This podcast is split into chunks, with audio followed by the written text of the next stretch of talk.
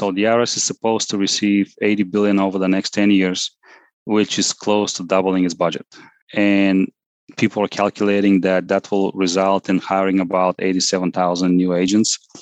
Now, not all of that will money will go to new agents. Uh, about 50% is for uh, enforcement. They need to invest a lot in uh, technology. As we all, all know, IRS uses uh, outdated technology, and this will give them funds to uh, update their technology. Hey, it's Justin Harvey. Thanks for tuning into the Anesthesia and Pain Management Success podcast. With APM Success, we take a close look at important topics pertaining to business, practice management, personal finance, and careers for anesthesiologists and pain management physicians. We work hard to take your critical questions straight to the experts. Thanks for listening.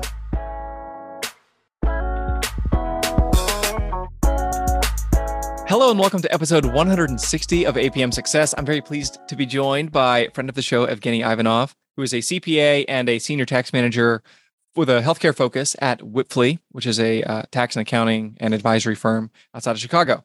Evgeny is here to talk about the recent Inflation Reduction Act that was published or that was uh, approved just last week and some of the tax implications. Turns out that they're a lot less than could have been, perhaps. So, Evgeny, thanks for joining us today. Justin. It's always a pleasure to be on your show. And uh, I guess I'll start with that. That today, the date is October 16th, and the president is supposed to sign it today. If he maybe he's signing it as we speak right now. Today is August 16th. That's right, August yes, 16th. You know, things go through the Senate, go through the House. Both legislatures agree. Goes to President Biden's office for signature, and then if you know Biden has said he's going to obviously execute this. So, what were some of the things, Evgeny, that we were fearing, or perhaps? I mean, for me, a lot of it was the things we were hoping for, the salt cap raising, for example. But what were some of the things that were mentioned as, you know, some of these tax policy items, even in the Build Back Better, the infrastructure bill earlier on? There was President Biden and others have wanted to sort of put tax policy into other proposals. What were some of the other things in play? So after President Biden was elected, there was a lot of talks of various various tax changes that will be implemented and and put in uh, in place. I think the bill is a lot smaller. It's about one trillion compared to over three t- trillion before. One of a couple other uh, main uh, aspects that are not in this bill, to me, is the backdoor Roth IRA, which was supposed uh, the loophole, which was supposed to be eliminated. I've heard even talks about ma- making uh, S corp income subject to uh, self employment tax. Yeah. Yeah, a couple others that were on my list. The uh, the basis step up, That's which right. is you know whenever you die, you have a certain basis, the price you've paid for all of your investments and property and things like that. Whenever your heirs get them, currently the basis goes up to the current market value at the time of your death, so that they don't pay taxes on those gains. The you know if you buy a house when you're 30 and gift it to your grandkids or your kids when you die at 80 years old, there's a lot of value that's gone up. The gains associated with all that time frame are now going to be sort of overlooked by the IRS. And there was talk about that going away. That has not gone away. The, I talked about the SALT cap. That's the SALT state cap. and local tax. SALT is an acronym. There was some talk that this current $10,000 cap was going to be raised to 80,000 or perhaps removed altogether. That has not happened. So, in my now home state of Oregon, where it's 9.9% on your income, you're paying a lot of state taxes. In addition to Multnomah County has their own taxes, there's property taxes, but none yeah, of that. And another, the last item that was eliminated was the carried interest, mm-hmm. which yeah. is uh, which affects the hedge fund managers. Basically, they they pay income tax on most of their income at the capital gain rates instead of ordinary, like uh, most of us and uh, Senator Sinema was opposed to that, changing that, and that state. So as of now, if you're a hedge fund manager, you still keep paying taxes on uh, at capital gain rates. Yeah. In addition to ordinary income rates staying the same, so there was a lot of That's bluster right. about all the things, all the changes that were going to happen. It turns out that the modifications to the current tax code are much more modest. Yeah, we want to dig into in, in a few minutes here some of those some of those changes so there's a couple different categories evgeny as you reviewed the proposal and sort of the legislation in its current form and we presume is going to be the final form here what kinds of things stood out to you or what did you see there now if i have to pick one item out of all the changes that that to me is the funding for the irs mm-hmm. so the irs is supposed to receive 80 billion over the next 10 years which is close to doubling its budget. And people are calculating that that will result in hiring about 87,000 new agents. Now, not all of that will money will go to new agents. Uh, about 50% is for uh, enforcement. They need to invest a lot in uh, technology. As we all, all know, IRS uses uh, outdated technology, and this will give them funds to uh, update their technology. So that is that is the one. If you have to pick one item of this bill that that probably will affect most of us. Now, if you listen to you know the congressmen and congresswomen and even uh, uh, Yellen, the Treasury Secretary, they're saying that this is not going to affect taxpayers who make less than four hundred thousand, and this is what the argument is. How, how can they guarantee that? Now, you can't really say that 87,000 new agents will focus on auditing people that make more than 400,000. And it's still to see. I mean, uh, mm-hmm. we don't know anything yet. And one thing, uh, don't forget that the IRS moves so slowly. So it will take probably at least three years until we feel the effect of this funding trickle down to, to the taxpayers. Yeah, it is interesting to think about the effect of that heightened enforcement. And there's, you know, I'm sure some aggressive tax strategies, some of which we've talked about on this show, not not recommending them obviously, but as something to be aware of that's out there. It'll be interesting to see if the winds of change cause some like prevailing wisdom in terms of like the things you can quote unquote get away with or places where people are pushing the envelope where I'll, I'll be interested to see if among my advisor friends if people are getting more and more conservative in tax policy. Although, as you mentioned, it's going to take a few years. I don't know if for any lesson, listeners who either have worked for the government or you know the VA or the, the the cycles for hiring are very very long. It takes a long time. I've heard stories of the IRS where that's also true. Specifically, you know, a, a few years lead time makes a lot of sense. But this is certainly I. It it seemed like they're trying to put the uh, tax frauds on notice that uh, the music is about to stop and they're hiring a bunch of people to come after them. So, as someone who uh, you know pays all the taxes that I owe, I'm content to sit in the peanut gallery and eat popcorn and kind of watch the enforcement happen. Although, hopefully, what we see is not that um, you know normal law-abiding citizens get dragged down into audits more frequently than they ought. But well, I guess details to follow on that one. And depending on the size of the audit, it could be rather costly for the taxpayers. Yeah, Tell me uh, more about that. While just dealing uh, the correspondence, gathering materials, right. uh, communicating with the IRS agent, I would not recommend doing it by yourself. And hiring uh, either a lawyer or CPA uh, will cost you a lot more than just filing a tax return.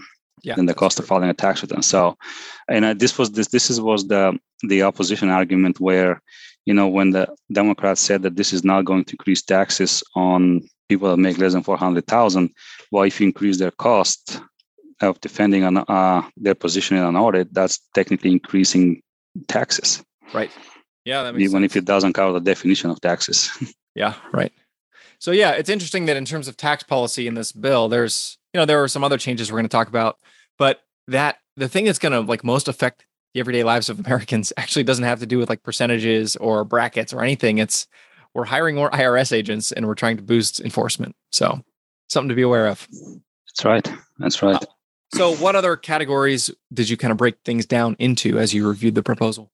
Another item that will affect some taxpayers, which actually is not new to the Inflation Reduction Act, it was enacted with the Tax Cuts and Jobs Act in 2017. That is the limitation of excess losses from from people's businesses. An example will be let's say you have a business, an S corporation, a partnership, and there's a loss coming through that business, more than 500,000 if you merit, you cannot take the excess of 500,000 against your income. So if you have a million dollar salary and $700,000 loss, your income will be 500,000, not 300,000. So that was supposed to expire in 2025, and the Inflation Reduction Act extends it to 2028 now. It's still temporary, a few more years, but it's it's something to have in mind. Mm-hmm. Another area that I think will be of interest to listeners of this audience, although the conclusion that we drew upon reviewing may not be encouraging, it had to do with the uh, vehicles, electric vehicles, and the sort of the energy efficiency I guess you call it re- like the rewarding of, especially when in the vehicles, but also in um, like infrastructure, buildings, et cetera, the green energy initiative. Talk a little bit about that. Now, if you look at the bill, and that's probably about to become law if it hasn't become yet. Uh, most of the items there are about green initiatives and green credits and in, and increasing our green footprint and decreasing our carbon monoxide footprint. I'll pick one item there. Probably has raised most questions in the last few years. That's the vehicle uh, electric vehicle credit. Now, before before this act, the the credit was up to 7,500. It applied only to new vehicles, and it had a limitation on the manufacturer. So, for example, Tesla, once they produced 200,000 vehicles, anybody else who bought Tesla afterwards could not take the credit. Now, the change here is they're lifting this limit.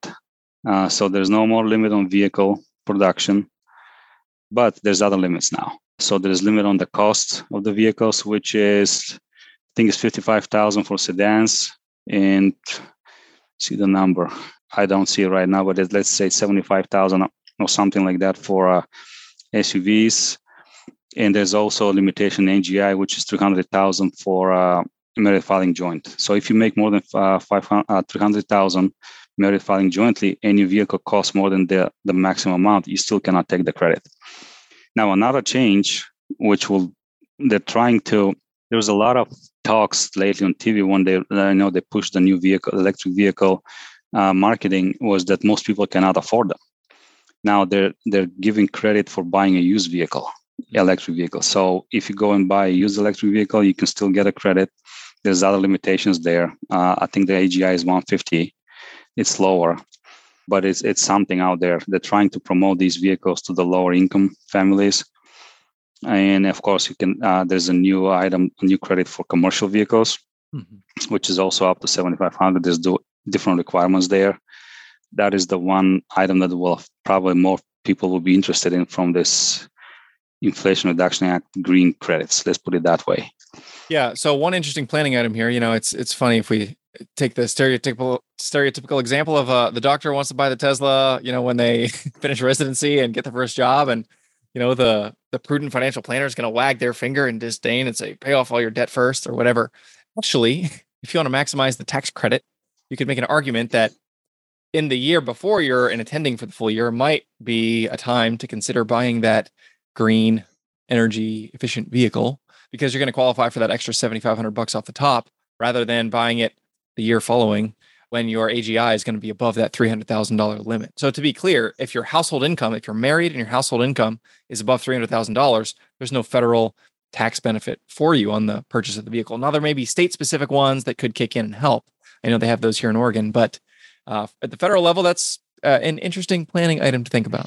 That's right. And I mean, you will be paying it as you receive your attending income. So might as well, if you really want to buy a Tesla, buy it that first year when you first start, especially if that year is not a full year, because then definitely your income will be below the 300,000. Yep.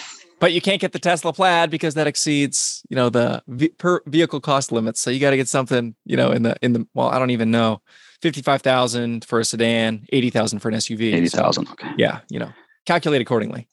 And now I don't know if they'll increase those amounts for inflation because just we we saw this last year the vehicles prices increased significantly.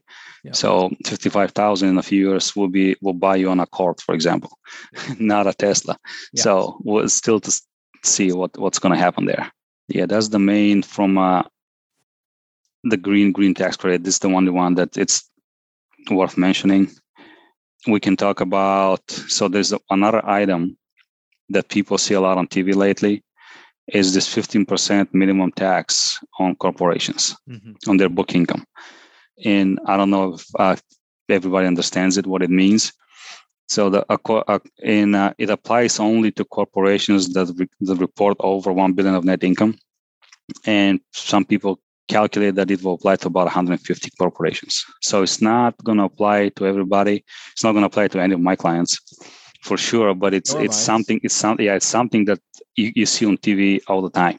So what this means is a corporation publicly traded corporation in this case they they report book income on their uh, 10k report and it is reported to the sec and then they have tax adjustments for the tax return.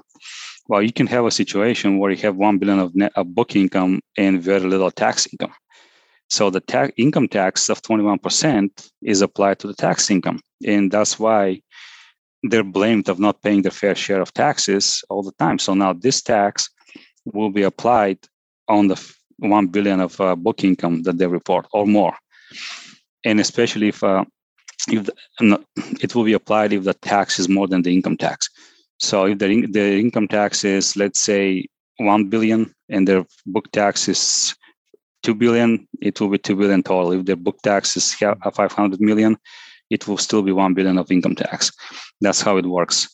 Yeah, because the, these uh, publicly traded corporations are interested in reporting as much income as possible for their books. So their earnings, they show more earnings and the price of the stock goes up. And then they try to minimize the tax income and pay as little income tax as possible. So that is one item that doesn't apply to most of us, but it's it's very popular on TV right now. And uh, for people to understand why they talk about it and what it is. Yeah, and I think you know you mentioned this before the call Evgeny. That is a large chunk of how they plan to fund, for example, hiring 87,000 IRS agents. So that's got to come from somewhere. And uh, Congress loves the budget neutral proposal, at least on paper. You can, I guess, you can make anything budget neutral if you torture the numbers enough. But uh, that'll be a, a, big source of revenue to to fund a lot of these other initiatives. That's right. And uh, I mean, it happened. The same thing happened with the uh, Tax Cuts and Jobs Act in 2017. You have to balance it. Will you apply it to the IRS? I think uh, the goal is to apply it against these green credits that they're implementing or extending, mm-hmm. but you have to uh, pay somehow for them. And yeah, there's some other items I know uh, that, that don't really affect us at this point. There's some Medicare provisions mm-hmm. in the bill, but that's that may be a topic for a different discussion. Yes, excellent. Well, for these tax conversations, I always like to keep it short and sweet. So, Evgeny Ivanov, thank you very much for lending your expertise to the APM Success podcast. It's been a pleasure chatting with you today. Thanks, Justin. Thanks for having me. If you liked what you heard this week, head on over to apmsuccess.com, where you can find more content and free resources to help you build a successful career in anesthesia and pain management. If you wanted to leave a review in iTunes, I'd also really appreciate it. Thanks for using some of your valuable time to join me today on APM Success. Today's podcast is for educational and informational purposes only. Nothing you heard today should be construed as advice for you or your specific circumstances, especially as it pertains to taxes, investments, legal, or healthcare compliance questions. Always consult a qualified expert who knows your circumstances in order to get appropriate professional advice.